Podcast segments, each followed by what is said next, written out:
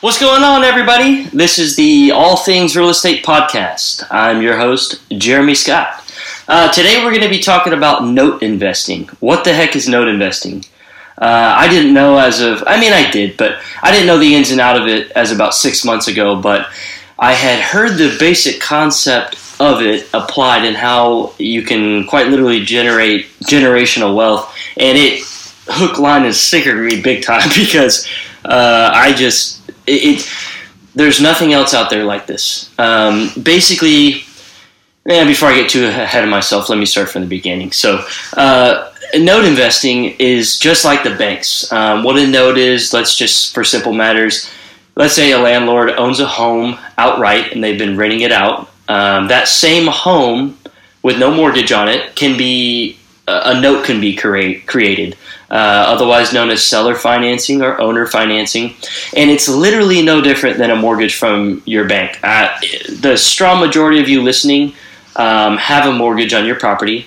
All that is is a note. The bank creates a note, they're collecting amortized interest over time. So, what the idea of note investing is from a real estate standpoint is teach you how to play on par with the banks, how to create that interest wealth combining it with the landlord basic, uh, you know, what's the cash flow? I guess is the best way to put it. Um, this is kind of a newer, not newer subject because it's been around forever, but as the market's changing, which it currently is, we're right in the midst of it. Um, and not for you know a 2008 level thing. It's it's a healthy, sustainable, not dip, just stall um, you know, obviously we got to keep our eyes and ears peeled for what's going to happen. But as of now, there's you know, economy's great, lots of jobs, stuff like that. Rates are low. I'm not worried about any short term situation like that. Um, but there's a few different types of notes. There's uh, short term and long term, and there's performing and non performing. So, in a nutshell, a performing note is somebody who's been making payments on that note that was created long ago and you know collecting checks on a monthly basis, just like you would pay your mortgage company.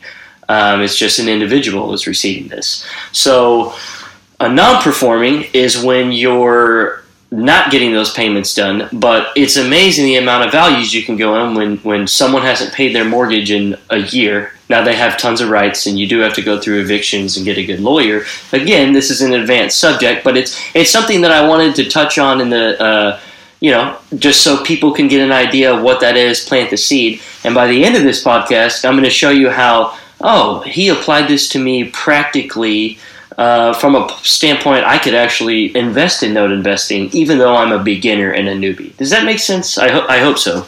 Um, but anyway, back to the non performing. That's technically where there is a loan, you get it, and they're not, you get the home, they're not paying on the loan, you go through the eviction process, but then you inherit this property that's worth so much more dollars and you dealt with the problem. Here's a common thing the bigger the problem you solve in, in anything really, but real estate specifically, the bigger the paycheck it will be. I can tell you firsthand, my biggest deals have come from the worst situations, aka people needed me to come in and help them out. And hey, it's not always about money. Everyone thinks it's always about money. Well, you, you can't get anybody to sell a property for 70% minus repairs. Yeah, you can. And you can actually get it for more than that. But it's not you can't go into it, hey, I, I, I want to lowball you. You're going to take this? No. You help somebody with their situation. They uh, develop a trust for you. They know you're going to get it done. And you're straightforward. We are a for profit business. We're trying to make money. Hopefully that makes sense. Um, so, anyway, I'm not going to keep this too long, but I am going to go through it. And any questions you have, you know, reach out. I'll be happy to answer them specifically. Um, I guess the villain of this story is traditional real estate investing and your passive uh, income. I guess most of you would associate that with Robert Kiyosaki, Rich Dad, Poor Dad, right? Uh, yeah, it's all about cash flow. And he's right, getting out of the rat race and doing that. Now, he's got a very, very interesting strategy that I am not for. Um, because it's all about increasing debt as much as possible to get little amounts of cash flow and then store those away, take the money out of your businesses, and if anything goes wrong, you just foreclose on the home, or I'm sorry, uh, bankrupt the, the business. Um, so, again, I don't agree with that, but it certainly is a strategy to uh, rig the American economic system. But uh, anyway, so I'm all for that. I have rentals and I do short term rentals in them because it's more of a cash flow. And again, just the world is changing, investing's changing, and short term rentals are where things are going. So uh, trying to get ahead of that. But your traditional stuff is you either own a home outright, you rent it out, or you have a mortgage. And taxes plus insurance combined with the payment anything on top of that rent wise, not including repairs, not including vacancy issues, is your cash flow. So when you really run the numbers and you crunch the numbers and you add up all that taxes, insurance. Okay, let me give you some some round numbers. So let's say you invest in a hundred and fifty thousand dollar house. It's good to go. You're ready to rent, and can rent for fifteen hundred dollars a month. I mean, that payment is probably going to be I don't know, twelve or thirteen hundred dollars a month if you put down the, the minimum. But let's say twenty percent. So thirty grand, hundred twenty grand. Your payment would be I don't know, 1100 1200 bucks, something like that, maybe less. But you'd be cash flowing. But then when you added the the uh, repairs and vacancy, how much of it does it in HOA? How much does it eat up of that cash flow on a monthly basis? You see what I'm saying? and over time, you're really banking on appreciation as what we saw in 2008. I mean, all across the country, things were dropping 50%. And here locally, things hit, what, 10 to 15 from, I mean, I was not in real estate at the time, but my studying of it. So, um, anyway, it's, it's, it's a good what note investing is a good way to, for the tired landlord to back off, say, hey, I love the cash flow on those paychecks every single month. However, I am sick and tired of dealing with tenants beating the crap out of my home, not making payments, and having to pay for AC and roofs and stuff like that. You see what I'm saying? All that stuff adds up. So if your home doesn't appreciate or there's a market correction and you've over leveraged yourself and you have to sell, it puts you in a bad spot. And it's all at the end of it not worth it. Well, the funny thing is, in those situations, that's where we come in and you know kind of solve a lot of those issues. So it's just a few things of kind of why I'm I'm not again I'm not anti I'm for it, but there is a better way, and uh, you know that's that's part of it. So. Note investing we'll focus on now kind of more specifically. Again, I mentioned in the beginning, I didn't want to get too much into it, but you create a note with somebody who owns a home outright.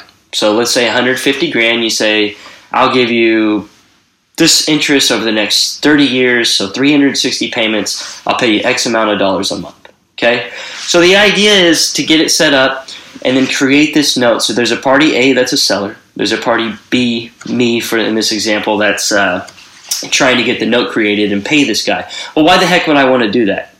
Why would I want to acquire a property via owner finance? You, you hope I'm probably starting to ask yourself at this point. Well, a few reasons. Number one, I don't have to go through a bank.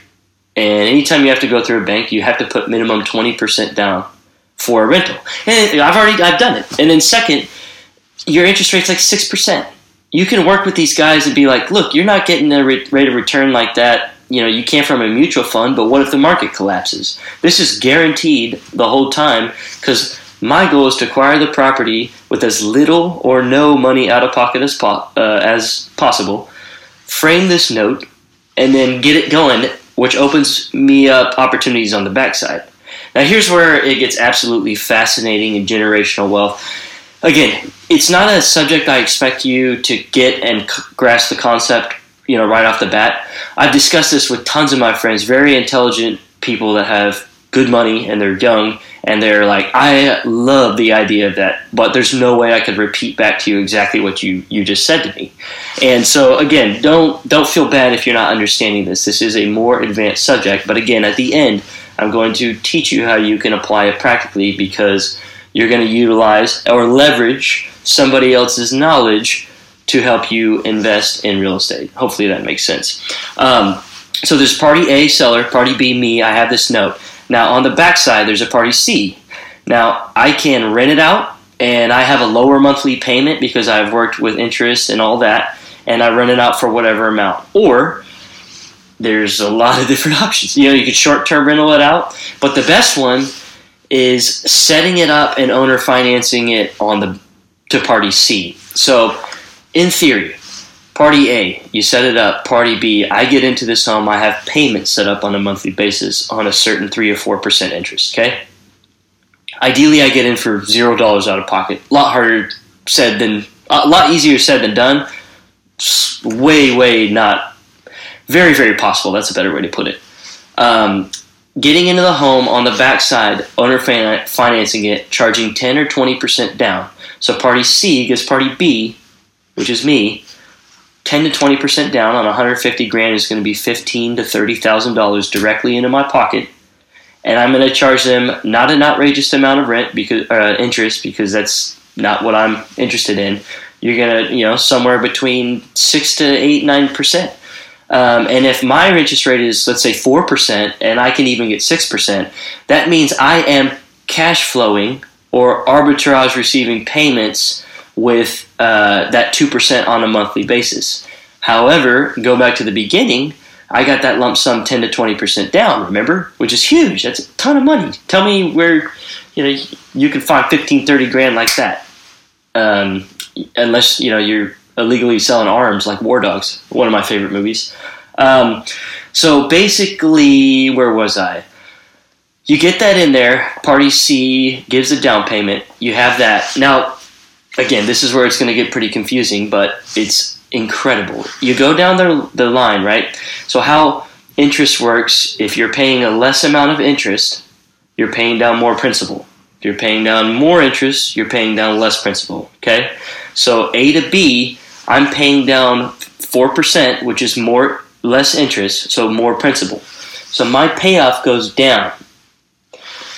On the other side, C to B, they're paying 6 to 9% interest, right? So they're paying more interest, therefore less principal, therefore their principal stays higher over time and mine gets paid down quicker. So theirs goes like this and mine's going like this to where we quickly meet up.